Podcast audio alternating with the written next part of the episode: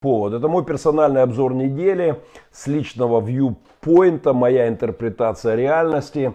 И э, прежде чем я э, поделюсь несколькими темами и отвечу на вопросы друзей, любые вопросы вы можете задавать здесь в, э, прямо в моем фейсбуке или потом комментировать, или писать что-то в программа позже выходит на YouTube.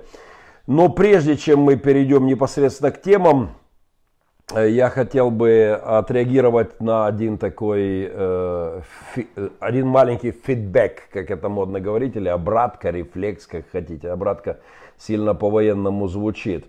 Э, в конце программы я откомментирую несколько ваших комментариев к прошлой передаче, это традиционная уже рубрика. Но вот один счел вынести в начало, один вопрос и один ответ. Геннадий, разделяю ваши взгляды, но задаюсь вопросом, столько усилий Имеется в виду эта программа и ради чего? Ведь 90% даже протестантских христиан не, не способны понять те вещи, которые вы говорите. Это для зрелых людей, способных к анализу. Нужно ли вам это? Вас только осуждают и, и так далее. Да? Я э, Спасибо за вопрос, Анна. Я не ставлю цель получить огромную широкую аудиторию и но то, что прошлую программу просмотрело в разных форматах более 100 тысяч человек на разных площадках, это говорит о том, что программа востребована. Э, хотя я еще раз отмечу, моя цель не массовка, я э, Задача этой программы поделиться моим мнением с людьми, которых э, называть принято в мире make opinion, да, те, кто влияет на других людей. Я не рассчитываю в присутствии этой программы поколения Google, в, по крайней мере, в массовом порядке, но все же надеюсь, что и молодые люди, вижу по комментариям, что таковые есть, молодые мыслящие люди, которым интересна позиция пастора, богослова, э, теолога вот по вопросам текущей жизни. Итак, полный вперед э, в защиту русских темных черепов, так я решил назвать первую часть моей программы, потому что главная новость этой недели это безусловно приключение русского черепа в Швейцарии. Жизнь нужно прожить так, чтобы череп почернел после смерти. Приблизительно так выглядит, наверное, афонское правило, э, вероятно, занявшее в головах чекистов, помните, Корчагинская жизнь нужно прожить так, чтобы не было мучительно больно за бесцельно прожитые годы, и чтобы, умирая, каждый мог сказать, вся жизнь посвящена бла-бла-бла-бла-бла и так далее. Э, теперь э, чекисты могут сформулировать по-другому, чтобы череп потемнел. Путинский массажист и миллионер решил бросить вызов Тарантино, Хичхоку, всем вместе взятым и снял фильм «Массажист Путина». Снял фильм, ну, естественно, миллиардер, а как же иначе, как же массажист э, может или э, члены кооператива «Озеро» могут не быть миллиардерами в справедливой э, системе. Один из питерских друзей Путина, нынче занапто православный, один из основателей русского афонского общества. Об этой замечательной организации мы как-нибудь обязательно отдельно поговорим, накопилось много, но на этой неделе Навальный подарил нам прекрасный сюжет, э, порывшись на, э, в, в госзакупках, он нашел миллионы, которые потрачены на съемки этого фильма. Безусловно, это главная новость недели. Семен, брысь отсюда. Вслед за скверным православием в Екатеринбурге, которое было прошлой, главной темой прошлой недели, за битвой за, за сквер против скверного православия, на этой неделе вот Навальный нас побаловал. Итак, интерес чекистов, путинских правящих, э, путинской правящей элиты чекистов, этих всех потомков железного черепа, э, железного Феликса к, к медянным черепам, это уже показательная штука и весьма забавная. Э, потому что помните, кто помнит про Железного Феликса, э, как, почему его прозвали Железным, там гранату кинули Дзержинскому в окно, но он успел быстро отреагировать, прыгнуть из-за стола, там пролететь пару метров и спрятаться в железном каком-то стальном сейфе. Отсюда кличка его коллег про Железного Феликса. Так вот, интерес э, потомков Дзержинского к черепам показательная история на самом деле. Они, во-первых, еще там, на заре своей власти, сто лет назад, э, черепа эти все э, уничтожали, выбрасывали из монастырей. Теперь они, наоборот, носятся с черепами по монастырям, целуют всяческие мощи. И, в частности, э, снимают фильмы про темнеющие э, черепа. Это те самые ребята, которые черепами э, усеяли всю землю, Э, пол мира черепами, причем так достаточно ровно, грядочками. Это те самые э, ребятки, которые сегодня вот некрофильствуют, э, поклоняясь мощам спустя 2-3 поколения. Конечно, когда какой-нибудь генерал ФСБ лобызает кусочек пятки какой-нибудь очередного Иннокентия Сибирского, я умиляюсь от этого зрелища.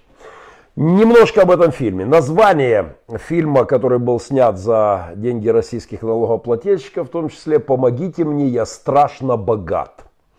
Фильм э, «Образчик русской духовности», вот эталон скверного православия, где Иннокентий э, рассуждает тот самый череп, которого потом потемнел, стало быть, якобы продемонстрировал великую святость. Так вот, вот его фраза. «Мое состояние всегда казалось мне бичом».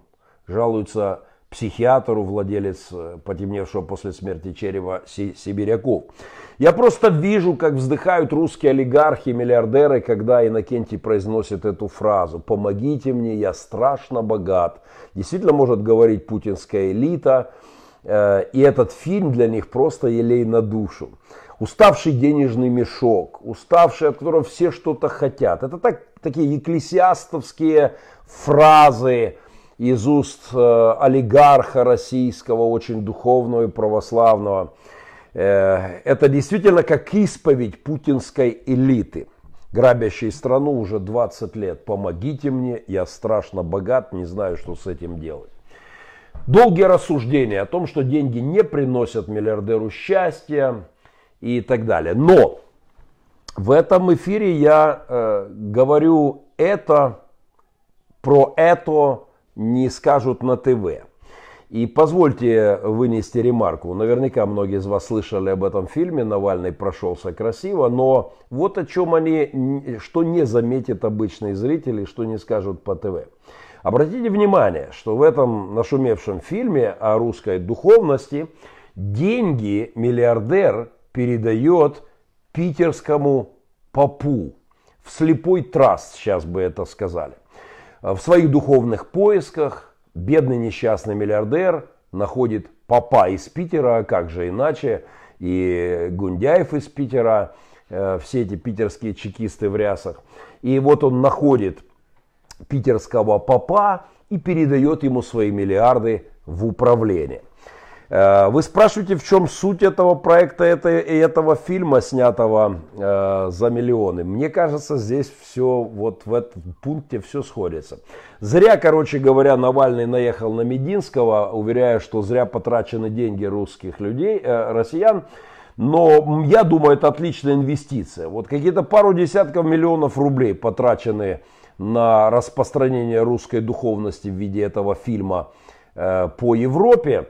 Но представьте на секунду, что в Швейцарии один хотя бы банкир уверует, что духовность и есть вот то самое, что ему в фильме показал. Все сразу окупится. Он уверует, подчинит свои капиталы какому-нибудь питерскому попу и начнет их э, инвестировать вот таким образом. Я вот думаю, что нужно еще пару сотен миллионов из российского бюджета ввалить и показать персонально арабским шейхам, я не знаю, Билл Гейтсу, нынешнему владельцу компании Apple и прочим миллиардерам показать этот фильм, вложить в это деньги. Потому что если один из них поверит, что духовность это значит отдать свои деньги попам из России, то вот и вся математика. Все. Я считаю, что этот фильм э, великолепное оружие гибридной российской войны по всему миру и гибридного бизнеса заодно особо подтянул, особо протянул руку Серебряко, Сибиряков тем, кто работает Богу. Ну, то есть, э, вот ключевая фраза. Э, попам русским. А Богу кто работает на Руси? Конечно, попы, да и сам Путин, и вся его братья. Э, это они все главные работники Божьи. Вот это прекрасный пример, этот фильм о миллиардере, духовном, раздающем деньги попам, прекрасный пример для западных олигархов. Поэтому Навальный не прав. Э, фильм надо вкладывать деньги, распространять по всему миру э, в качестве такого духовного сетевого маркетинга. Смотришь, все это принесет немалые прибыли в непростом русском, э, российском экономическом положении. Все эти речи русского миллиардера в психушке о тщетности богатства, это, конечно, очень по-русски крайне метафорично. В каком-то смысле Россия есть такой, знаете, лепрозорий с психиатрическим уклоном. И, конечно, питерские попы главные доктор, доктора, как их представляют. Да? И чтобы череп потемнел после жизни, идите к ним с деньгами. Популяризация русского черепа в Швейцарии и во Франции, вот это отдельная, конечно, история. Это стратегическая операция Главного разведывательного управления России, ФСБ России по укреплению российского финансового положения. Поэтому э, вообще, знаете, когда я посмотрел этот фильм и посмотрел все, что с ним связано, э, я захотел в очередной раз, ну может быть более глубоко в другой раз, но сейчас бегло. Я хотел напомнить о том, что в, ми- в головах питерских чекистов, правящих сегодня Россией, настоящая миссия. И это то, что не понимают светские журналисты. Э, эти, этот фильм помогает заглянуть под череп, под череп э, в тех, кто планирует, что их череп потом потемнеет, если они здесь себя будут правильно вести. Они действительно, эти ФСБшные юрики, они действительно э, полны мессианскими идеями. И у них не стоит гамлевский вопрос, быть или не быть. Э, на развилке бить или не бить. Они будут выбирать бить, если это им выгодно. Убить или не убить. Будут убить. Травить или не травить где-нибудь в Солсбери, будут травить. Это абсолютно закореневшие, безнравственные существа, прагматики, которые подтягивают под себя псевдохристианство московского разлива. И э, они ведь действительно в это верят. Вот это важно. Они чувствуют свою миссию. Они действительно убеждены, что они спасители человечества. Вот когда питерский губернатор – слезы льет. Вот слезы в глазах стоят, восклицает Россия, последняя надежда Бога на планете Земля на согнанном митинге э, в, в честь какого-то там очередного э, очередной беготни с э, глупым мусором под названием мощи, то они же правда в это верят. И это не просто так. Еще кое-что об этом фильме. Брошенные дети духовных духовных олигархов, э, это интересно, духовность Иннокентия Сибирякова очень подходит и Путину с Кабаевой, э, и всяческим э, олигархам с настями, рыбками, там, развлекающихся на яхтах, а потом вылавливающих их по Таиланду. И потому что, как и у Сибирякова, отпрыски где-то там от незаконных сожительств Э, совмещаются с их э, святостью и канонизацией. Э, у Сибирякова любовница из-за бугра, растут внебрачные дети, дети не знают, что у них есть родители.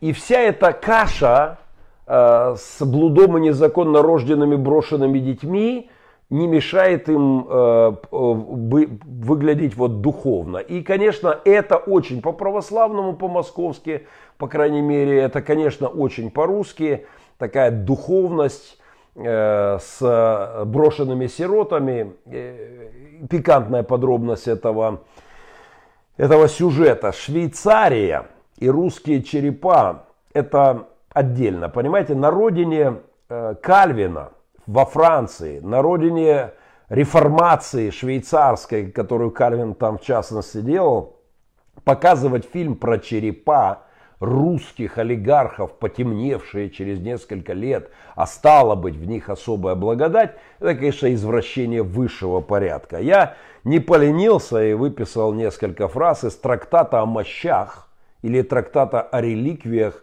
э, Кальвина.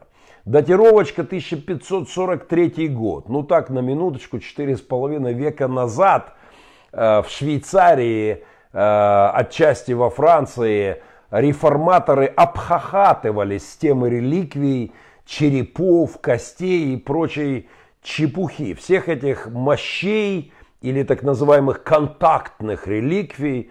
Э, рекомендую почитать этот трактат Кальвина тем, кто отправляет фильмы о потемневших черепах в Швейцарию для повышения роли духовности. Рекомендую ознакомиться. Там замечательные выкладки, прекрасные. Вообще, Кальвин все это называл хламом, мусором, поклонение всей этой чепухе, суеверием и идолопоклонством.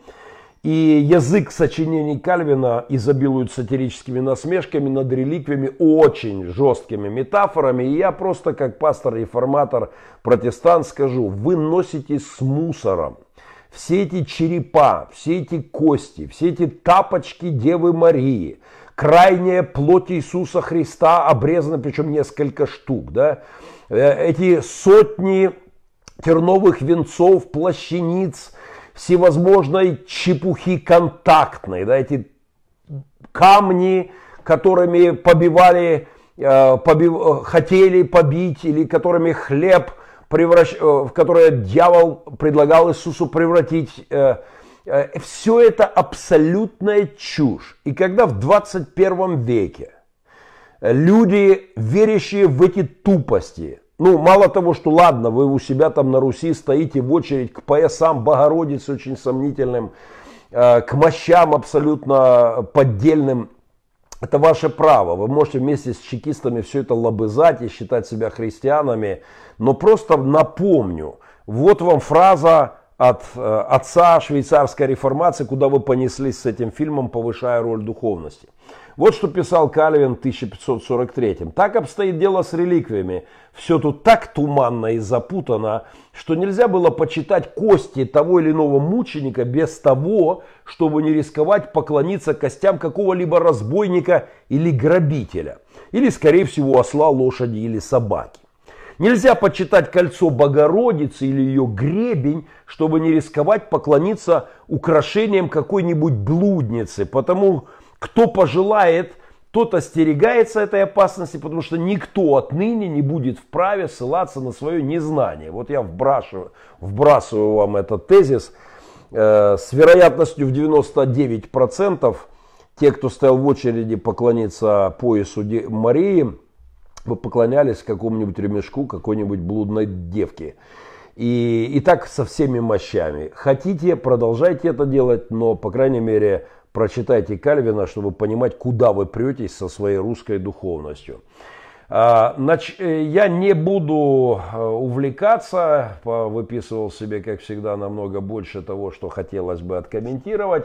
Но над всем этим хохотала Европа еще в 16 веке. И еще тогда, почти пять столетий назад, все летело в мусорный ящик. И вот 21 век – очереди в центре Москвы, КГБшники и ФСБшники, лобызающие весь этот мусор, э, э, потомки Железного Феликса. Студентов сгоняют, миллионы рублей тратят. Опущу разговор о православном афонском обществе. Ох, там много всего интересного. Обещаю, в следующий раз это непременно сделаем. Э, но упрочнение связи межкультурного диалога Швейцария и Россия, как говорит, это, конечно, в виде этого фильма, это, конечно, как сегодня модно говорить, на зависть Илону Маску.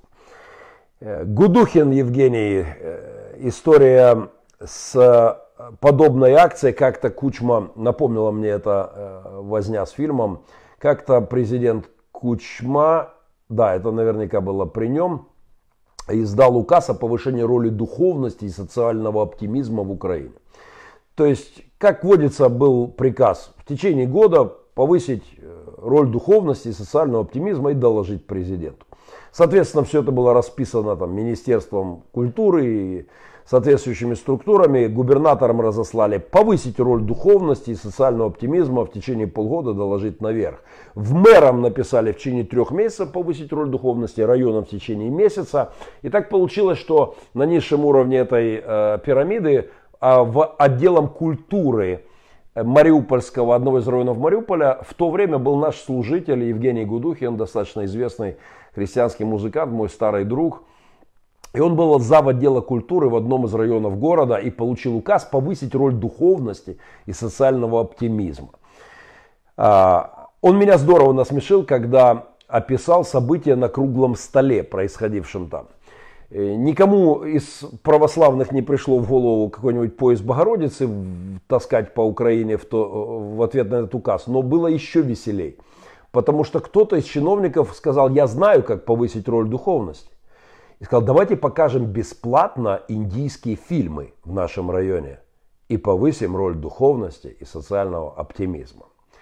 А, слава Богу, в том районе, в нашем районе тогда а, был наш человек, и он объяснил людям, что никакого отношения не имеют индийские фильмы, все эти Джимми Джимми, Ача Ача, к повышению роли духовности и тем более оптимизма. И тогда под, эту, под этой эгидой мы провели прекрасные евангелизации, и действительно чья-то жизнь духовно изменилась. Но вот этот фильм э, напомнил мне, конечно, эту э, тупую историю с э, индийскими фильмами. Этот фильм ровно такая же глупость, как и предложение того несведущего в вопросах духовных чиновника. Закончу этот раздел, пожалуй, только тем, что напомню про скелеты, мое любимое эссе Честертона в защиту скелетов. Он утверждает, что сама конструкция скелета такова, что когда все, плоть опадает, остается улыбка. Беззубая улыбка скелета ждет на финише каждого олигарха. И в этом плане я, конечно, за публичную демонстрацию черепов.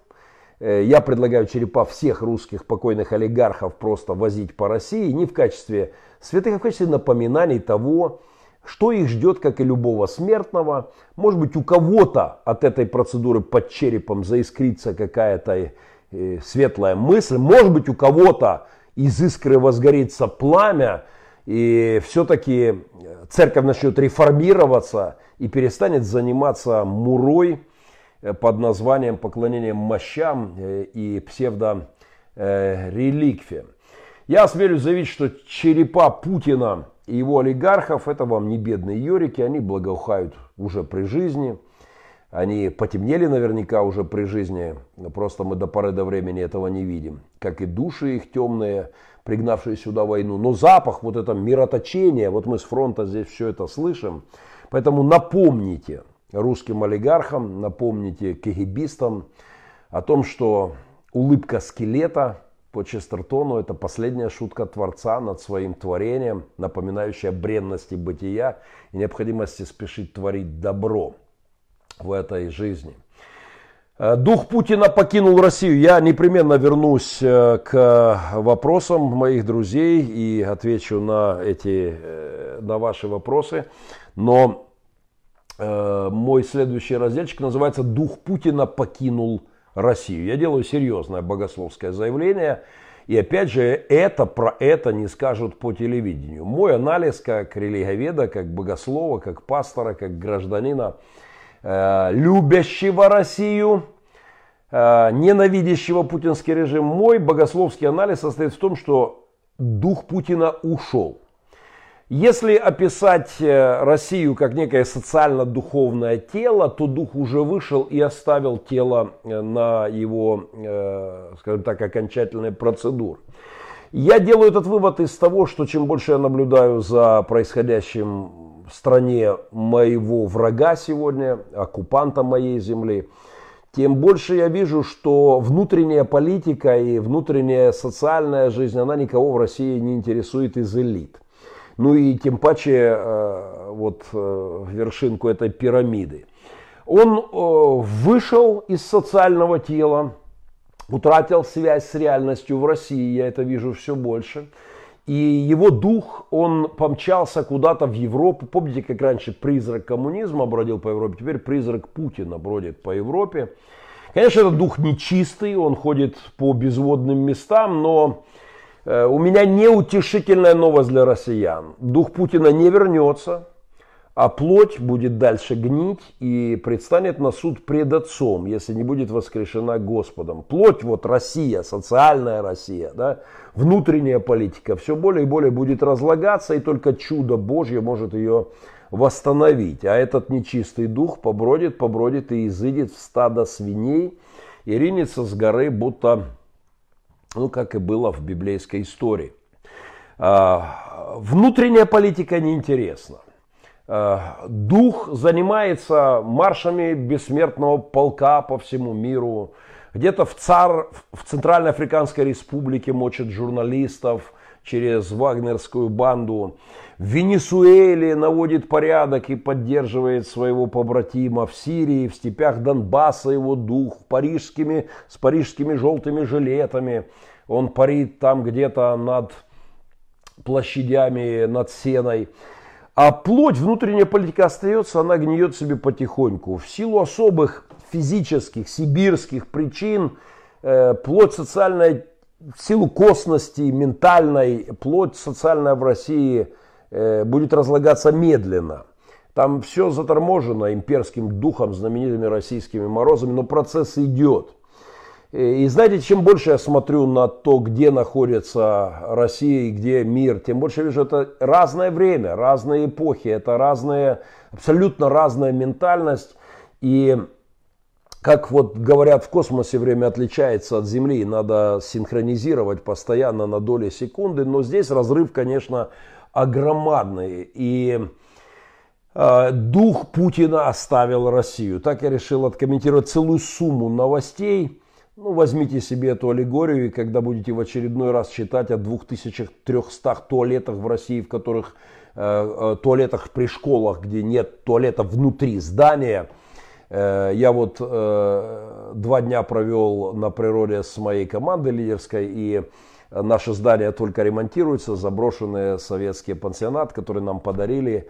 И до туалета было метров 250, и я опять вспоминал Э, мы скоро решим эту проблему, э, надеюсь, но 2300 э, школ, не имеющие туалеты внутри России. Я помню, когда мы шли по России с нашим велотуром «Мир без сирот», Россия без сирот, Украина без сирот, вдохновляя людей усыновлять деток, я помню, как в школах, где мы ночевали, я в одной из школ ночью нужно было встать, идти в туалет далеко от школы, по, по, по абсолютной темноте, но знаете, самое жуткое в этом туалете, там было дырок 8, и там не просто не было кабинок, там не было между ними перегородок.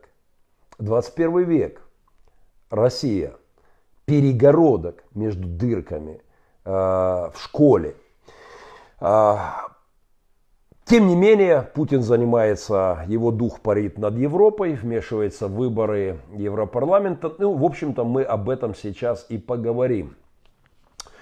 А, о дефиците тестикул у евроэлит мне хотелось бы сказать несколько важных тезисов. Э, еще раз ко всем моим друзьям, я непременно доберусь до ваших э, комментариев и до ваших вопросов. Но выборы в Европу прошли, и я считаю абсолютно важным событием. Вот Кончита Вурст, этот бородатый мужик, вообразивший себя девкой, призывал на телеканале Евроньюз непременно участвовать в выборах. Ведьмы в Румынии колдовали о том, чтобы не случился Брексит. Кипели страсти в Европе. Выборы прошли, и мне кажется, результат их очень важен. Мой младшенький сынишка, когда в том году мы заканчивали кругосветку и пересекали Америку на велосипедах от Лос-Анджелеса до Майами, мы много провели время вместе с моими малыми и болтали о многом за 5000 километров только на этом этапе пройденных. И как-то я ляпнул посреди дороги одну, казалось бы, простую и очевидную мысль.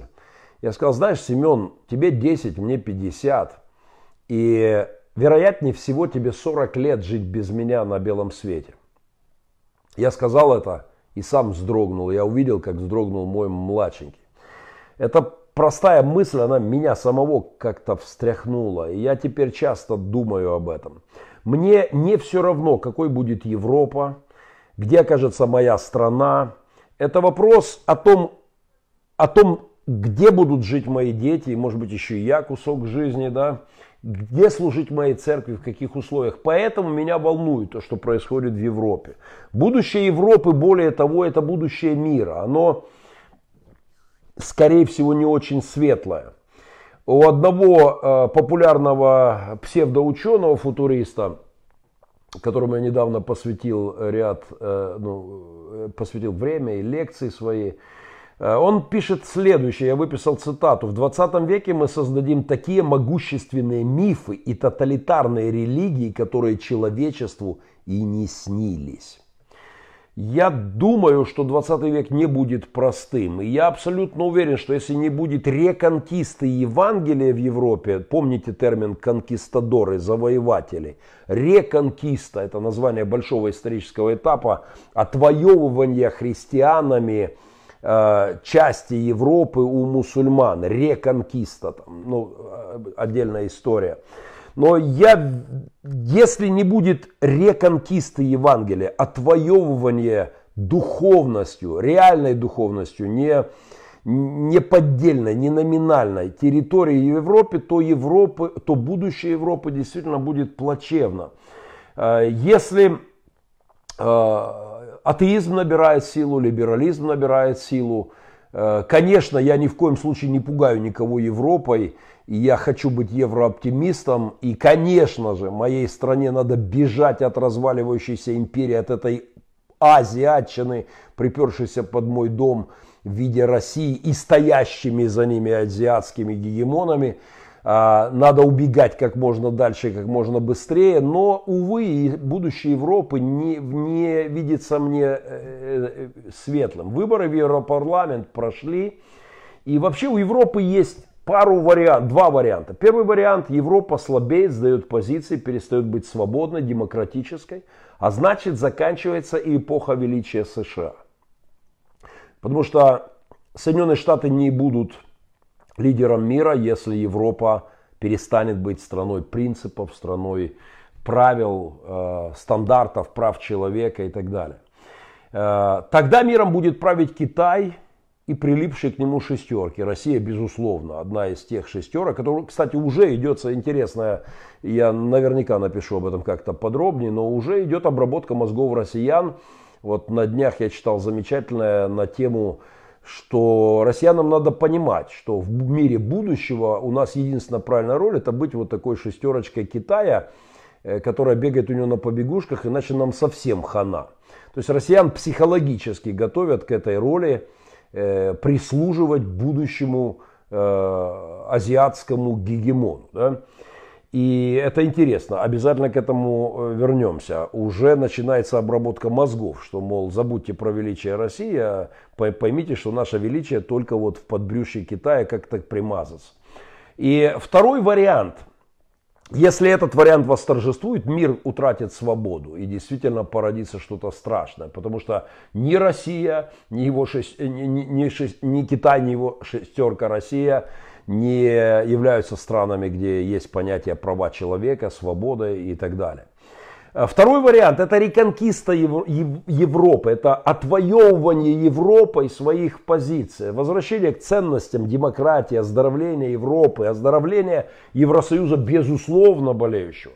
Тогда достойное противостояние США – и Европы, при условии, что США не сдаст позиции, Европа, э, духовное вос... обновление будет в Америке, в Европе, тогда есть шанс сопротивляться этому миру без правил, без принципов и без понятия свобода. Сегодняшняя трещина, она проходит совсем рядом. Мир будет разделяться. Мир, безусловно, будет разделяться на льдины. Я лицо крайне заинтересованное – Потому что я живу прямо рядом с этой трещиной, расходящихся в, э, проходящей совсем здесь рядом. Восточнее меня, в 20 километрах, один мир, западнее меня другой мир. И что будет дальше с Европой для меня важно. Вообще разделение мира предсказано многократно, не только в Библии, где оно наиболее ярко выражено и, и предсказано – ну, например, в Замятинском мы в следующем году будет 100 лет, когда Замятин написал наиболее, может быть, ну, первую яркую антиутопию. его знаменитое «Мы». Приближаемся как раз к юбилею.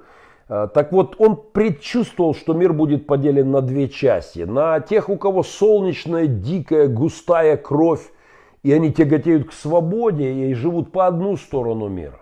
И на тех, кто готов на рабство, и они живут по другую. То, что происходит в России, это точно по этому сюжету, по Замятинскому «мы». Если вы помните, э, то э, стена рушится повстанцами на короткое время. И дикий, свободный мир врывается на территорию, э, на территорию по эту сторону стены. Это ровно то, что произошло, когда, когда прозвучали первые слова свободы первые эфиры «Свободы». Я пересматривал на днях выступление Андрея Дмитриевича Сахарова на первом съезде депутатов, знаменитое его. Эти, я видел опять эти лица, э, которые ошарашены тем, что есть свободные люди, которые могут смотреть в глаза своим лидерам, коммунякам и говорить то, что они думают и страдают за свои убеждения. И этот шум этой озверевшей толпы и редкие робкие аплодисменты в адрес Сахарова – знаете, как-то я по-новому все прочувствовал. Вот тогда стена рухнула, как у Замятина. Были бреши, были э, пробоины. Но, но достаточно скоро Россия вернулась. И там, если вы помните, у Замятина там э, началось восстановление стены, электроволновой вариант стены которая опять остановила вторжение свободного мира. И это ровно про Россию. Пожалуй, эта аллегория тянет на отдельный блок, и я надеюсь, выскажусь об этом как-нибудь. Но э, после того, как свободой задышала Россия, э, случилось ровно то, что и с государством, единым государством э, в Замятинском произведении. Была проведена великая операция, психосоматическая процедура при помощи э, лучей, мозговой центр фантазии был удален. Вот такая лоботомия. И на самом деле центр западных фантазий удаляется из голов россиян. И производится самая настоящая э, лоботомия. И мир разделяется на две части. И это причина, по которой я кричу к россиянам. Опомнитесь, мало времени. Трещина мира э, идет по всему миру. Где окажетесь вы в последние времена – зависит сегодня от того, будете ли вы стоять и подпевать своим элитам, этим чекистам с темнеющими душами и черепами, или вы и приучающих всех отдавать свои деньги попам питерским, и мир, атакующий этой светлой идеей, либо вы окажетесь на стороне цивилизованного мира. Это глобальный вопрос, это вопрос будущего ваших детей, это вопрос будущего ваших внуков. А, потому что трещина пошла, она будет усиливаться.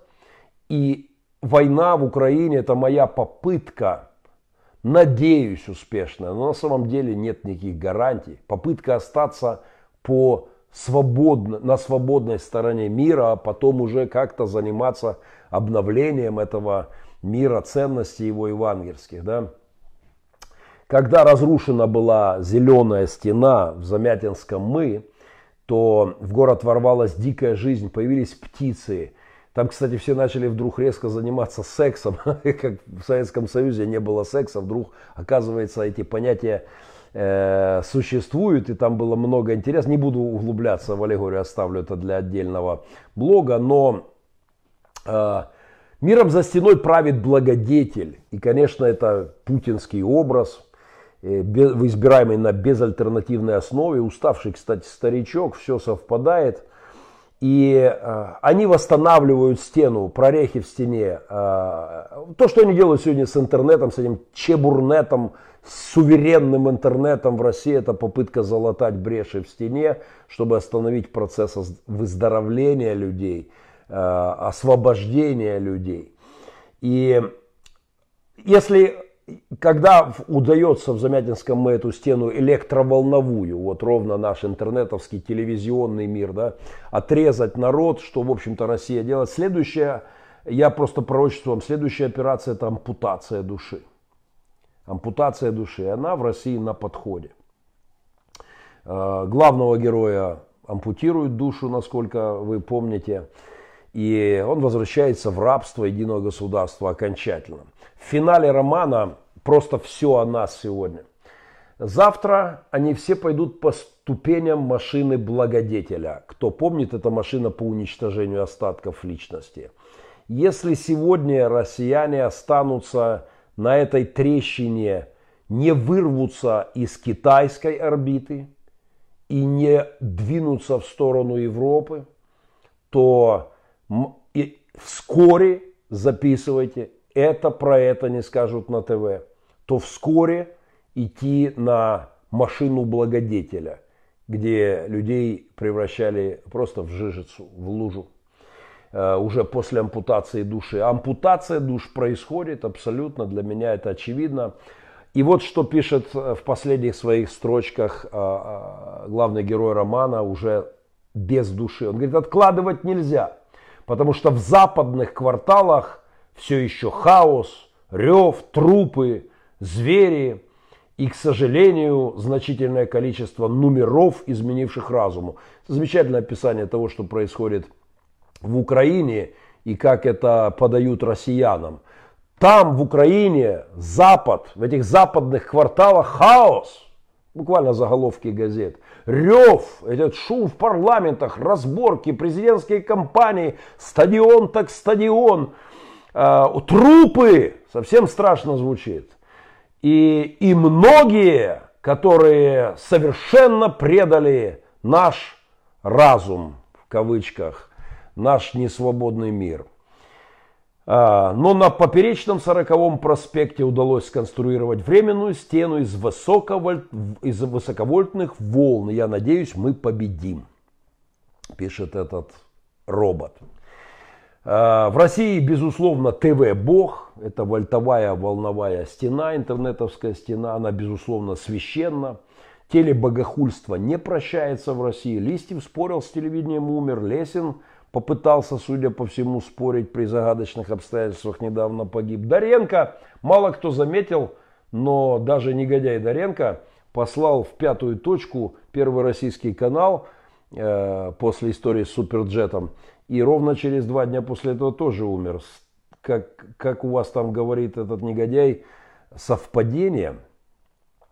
А, я живу прямо на развилке, на этой рогатке истории сегодня. Поэтому мне не все равно, что будет с Европой. Я хочу поблагодарить всех друзей в Европе, кто э, пошел на выборы и поблагодарить за то, что существенно не изменена ситуация в Европарламенте, небольшие перемены, но Э, все-таки Европа пока еще остается Европой, хотя и сдала позиции, безусловно, колоссально, но я очень надеюсь на реконкисту и от всего сердца желаю реконкисты моим друзьям в, э, в Европе. Я просто не знаю, что мне сделать с моими эфирами. Растягивать их на два часа я точно не буду. А я опять ровно половину успел и вынужден перейти сейчас э, от моих зарисовок Э, ну что, буду договаривать в блогах то, что не успеваю сказать в прямом эфире. Э, несколько рефлексий я перехожу к э, ответам на вопросы. Несколько комментариев к комментариям прошлой программы. Некто Сергей Липовенко написал, Иисус сказал, когда слепой ведет слепого, оба упадут в яму. Ты куда ведешь людей, которых доверил тебе Бог? Это обращение ко мне. Написано в Екклесиасте, даже в спальной комнате не злословь царя. А к Тимофею послание написано «Молитесь за царей». Уважаемый Сергей, у меня для вас добрая новость, царей давно нет. И еще одна. Вы нынче царь, Сергей. Вы нынче царь. Прочитайте свою конституцию. А за вас, за царей, за граждан, за народ, прежде всего молиться за людей. Я за вас молюсь, и вы нынче царь. Поэтому я молюсь за вас, и в том числе за то, чтобы пробила проблемную рабскую парадигму в вашей голове, чтобы вы прозрели и поняли, что нет давно царей, благодаря влиянию христианства на историю. Вы царственное священство, и вы не моська, как вы здесь меня обзываете, и я не моська, и они не слоны. Христианин подписался так, ник подписан, написал, товарищ Махненко, ты, как и твой кумир, товарищ Турчинов, являетесь человека-убийцами. И поскольку на данный момент вы еще не раскаялись в этом грехе, то на основании Библии вы, как одни из убийц, не имеете жизни вечной, небесного царства, не наследуете и так далее. Э, уважаемый христианин, я бы посоветовал вам, во-первых, поменять ник. Э, лучше вам назваться толстовец. Э, это будет правильный. Э, пацифист, да. Так будет правильный. Но э, вы запутались в трех соснах. Между понятиями нападающий и обороняющийся. Между оккупант и защитник. Между кровавый и окровавленный. Это комментарий, как и сотни комментариев гневных я получил по поводу моего блога о Э, об отставке Александра Турчинова. И на некоторые все-таки решил ответить. Федор Усатов написал, Турчинов не христианин. Написал, тут разные вещи. Махненко рассуждает о внешнем. Турчинов также помешан на мамоне. Главное для него не Бог и не люди. Турчинов такой же лицемер, как и многие во власти. Э, и дальше рассуждение его лицемерии. Уважаемый Федор Усатов, э, с поддельным аккаунтом. Во-первых, у вас Федор Ус отклеился, как говорили в знаменитой комедии, да, и с вашего аккаунта выглядывает поддельная абсолютно, вот-вот уж лицемерие, точно поддельные аккаунты э, пригожинских троллей. И знаете, когда вы говорите о лицемерии Турчинова, выглядите глупо, просто глупо, точка. Вопросы друзей. Э, мы перебираемся к вопросам друзей. Спасибо всем, кто в эфире. Спасибо за лайки, перепосты и комментарии. И э, мы, мы в прямом эфире. Э, Руслан спрашивает, с, кабинет, с кабинета администрации президента исчезла компьютерная техника. Дмитрий Комаров подсмеивается, Махненко, так это ты? Я клянусь, я не брал, абсолютно. Дальше Дмитрий иронизирует, у меня на кухне вчера пропала тарелка, прокомментируйте, пожалуйста я не брал э, ничего с администрации президента. Э, Елена Трофимова спрашивает, Турчинов смотрит ваши блоги, ну или хотя бы что-то. Правда ли, что Турчинов звонил, спрашивают меня. Да, действительно, после прошлой программы я сделал отдельную, отдельную еще часть программы, выпустил в виде блога. И, ну, было приятно получить звонок от Александра Турчинова с искренними словами благодарности. Мягко говоря, неожиданно, мы лично не знакомы.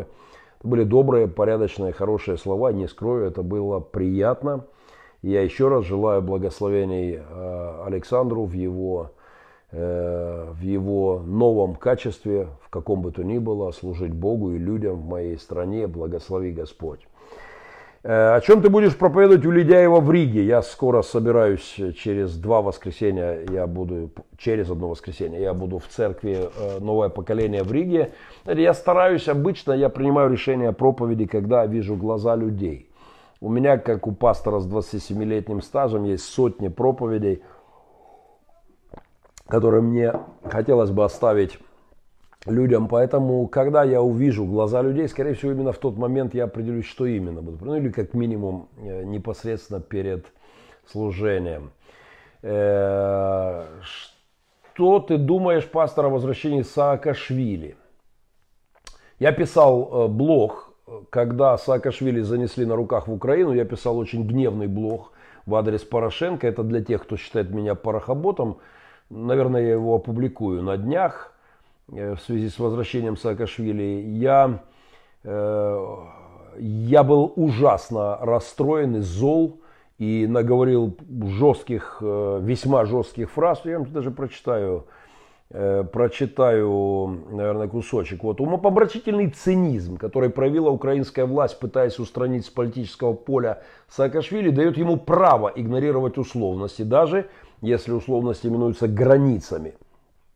Суть этой истории, конечно, не в паспорте Саакашвили, а в нежелании старых, приросших своими чиновничьими депутатскими задами к креслам элит, что-либо всерьез менять в стране. Всей этой кампании во главе с украинскими олигархами и, судя по всему, президентом Порошенко, Саакашвили кость в горле. Я еще раз, для тех, кто меня записал в парохоботы, это написано в те времена и очень жесткие вещи, сказанные в адрес Порошенко – при всех моих к нему симпатиях по многим другим пунктам. Поэтому я рад возвращению Саакашвили, буду с интересом наблюдать о том, э, как он впишется и впишется ли в новую э, ситуацию нового президента. Это будет как минимум интересно. Я ожидаю сюрпризов и, честно говоря, побаиваюсь, чтобы его в очередной раз не лишили гражданства и не вывозили уже какие-то другие олигархи э, из страны. Но посмотрим, это интересно. Юрий Бовтенко спрашивает, на Украине идет э, экономическая криза.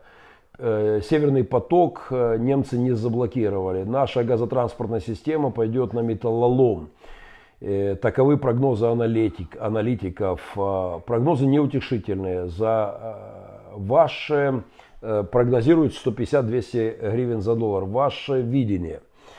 Я вообще не жду доброго в этом мире я не э, верю в то, что э, в богословие Верки Сердючки, как я это называю, хорошо, все будет хорошо, все будет хорошо, я это знаю, так авторитетно. Но я и не являюсь, э, не придерживаюсь богословия украинского кума из знаменитого анекдота, когда тонет кума, второй кричит с берега, ему кричит, тот кричит, куме, допоможи а второй с берега кричит, куме, не тратьте силы, лягайте на дно, да, не, теряйте, не, не, не тратьте зря силы, э, тоните молча. Я не оптимист в этом плане и не пессимист. Я реалист, и я уверен, что конец истории будет пиком, кульминацией противостояния добра и зла. Недавно я проповедовал об этом, и когда закончу эфир, в ссылочке кину э, ссылочки в комментариях на эту проповедь. Кому интересно, вы сможете посмотреть. В мире будет сложно в последнее время, будет очень непросто. И мой прогноз для зло и тьма будет сгущаться, такой прогноз на 2, 3, 4 десятилетия. Но свет будет сиять еще ярче. Будет кульминация. Негативный герой станет злее, отвратительней, более подлым, а позитивный герой станет, будет выходить на пик жертвенности, правды, самоотдачи. То есть будет интересно. Приглашайте э, к беседе Николая Малуху. Привет Николаю, сто лет не виделись, когда-то делали программу вместе. Но знаете, этот формат вряд ли для гостевой. Может быть, в двух портфелях, где-то в других эфирах.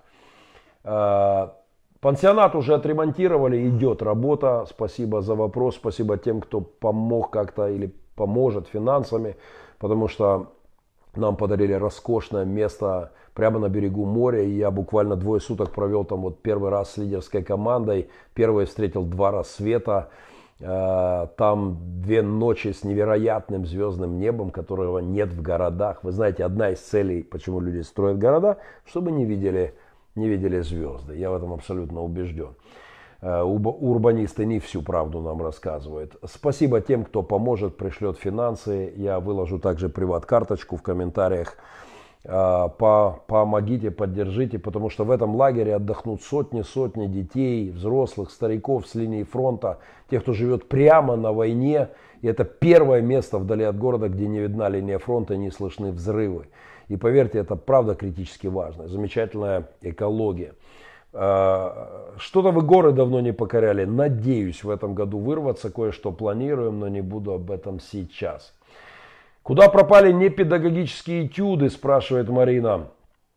Один из моих блогерских проектов, который я начал и подзабросил, просто так много проектов, я не успеваю.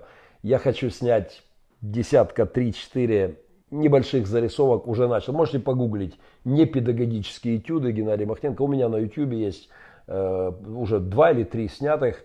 Я хочу такие некоторые советы по педагогике подсказать вам, потому что кое-какой опыт, воспитывая Коляна, сидящего здесь сейчас, с двух с половиной лет беспризорника, который доставлял, иногда бывает, что греха-то и доставляет некоторые неприятности, все-таки какой-то опыт накопился со 33 приемными и тремя биологическими. Поэтому спасибо за напоминание. Как поместить ребенка в пилигрим? в каких случаях принимаете. Если есть трудный ребенок, с которым не справляется семья, или семья разваливается и критически нужна помощь, э, пишите мне в Facebook, э, я свяжу вас с руководством Республики Пилигрим или зайдите на веб-сайт Республика Пилигрим. Кстати, там есть для donation, для пожертвований э, возможности. И напишите, э, там есть телефоны, позвоните непосредственно руководству нашего детского центра или через меня. Э, вашу историю выслушают, вникнут. И если это наша компетенция – мы понимаем тех детей, с которыми мы призваны работать. Мы знаем, что делать в этих ситуациях, поэтому обращайтесь, если у вас подобная вот история. Э, ваша борьба с наркоторговцами окончена. Э, сейчас новая волна страшных и доступных наркотических веществ, спрашивает Степан. Она перманентно, мы недавно участвовали в судебном процессе против э, адвокатов, которые открыли аптеки, через которые они продают кадеина, содержащие препараты без рецептов. Совсем недавно мы такую акцию начали, будем ее продолжать на перекрестках домов, за, э, где пишут ссылки на соцсети, где можно купить наркотики, мы с баллончиками, э, с детворой действуем, да, и это, я считаю, важно. Э, я принимаю все приветы, не реагирую. Всем спасибо за приветы, за пожелания. Э, разни, раз, пожалуйста, объясните разницу между церквями нового поколения и духовным центром возрождения ну, э, разница в лидерах. И духовный центр вырождения, как я его называю, организация господина Мунтяна, псевдопастора, наркомана, и афериста, я о нем не раз высказывался, не имеет никакого отношения к церкви по моему убеждению. Хотя, безусловно, там есть масса людей, хороших людей, которые просто запутались и верят, что господин Мунтян помазанник. Что касается церкви нового поколения Алексея Ледяева, это церковь, это мои братья и сестры. И хотя я много лет назад критиковал Алексея и недавно критиковал Алексея, но тем не менее, тем более приятно, что пастор Ледяев э, уже, и, я был его за кафедрой, и сейчас буду служить в его церкви. Разница огромная, хотя, конечно же, я имею ряд э, претензий, пожеланий, замечаний э, к учению, э, к школе учения веры. Я об этом написал книгу и, в общем-то, не раз высказывался.